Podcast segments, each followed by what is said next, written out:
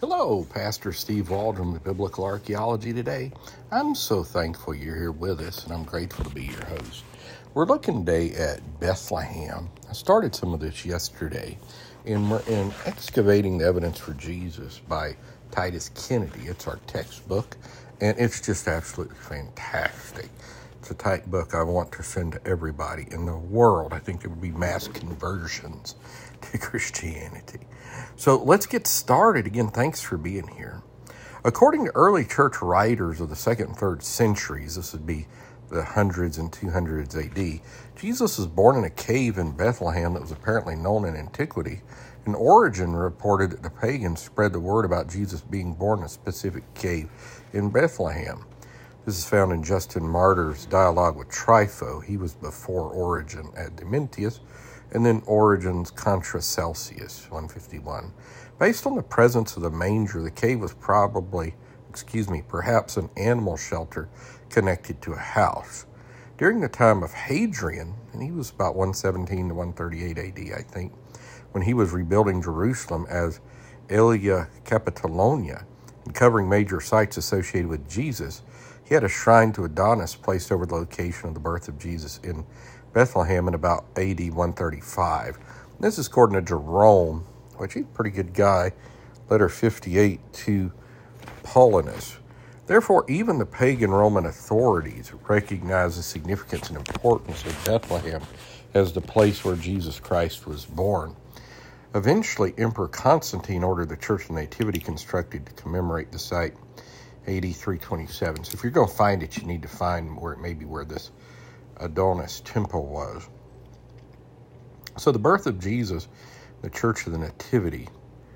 Uh, the story of the birth of Jesus in Bethlehem stretches back 2,000 years to the time of the Pax Romana, and even prophesied earlier than that, Micah 5:2, and even the book of Ruth.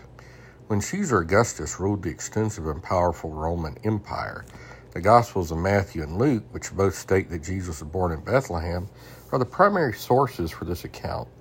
Besides, excuse me, because manuscript and textual evidence indicates that Matthew and Luke were composed in the middle of the first century AD, that's true. Several writings from the second century AD support the existence and acceptance of these gospel accounts, and early copies and fragments are still in existence. These narratives must not be far removed from the life of Jesus. We might even have a papyrus of Matthew from uh, the 60s AD. And uh, of course, Mark was probably in Dead Sea Scrolls, Cave 7. So, those that really know their stuff. In addition to the birth stories found in Matthew and Luke, secondary sources from antiquity also reference the birth of Jesus and corroborate details in the biblical narratives and archaeological investigation has uncovered remains from the first century village of Bethlehem and a fourth century church that was supposedly both over the cave where Jesus was born. So Constantine would have known. I know Helena had some sketchy stuff, his mom, but he would have known predicated on the Roman records and where this temple of Adonis was. The gospel birth accounts begin by noting the betrothal of Mary and Joseph and the uh, conception of Jesus by the Holy Spirit. All of this occurred late in the reign of Herod the Great, a prolific builder but paranoid king who seems to have died around March of 4 BC. That's Josephus Antiquity 17 among the gospel accounts as well. During the pregnancy of Mary, a decree for a census of the entire Roman Empire was issued by Caesar Augustus. Since the Herodian kingdom was a client state of Rome and administrators of Syria province were responsible for official Roman matters there, the census was directed by a military commander named Quirinius, which we've done a couple podcasts on that.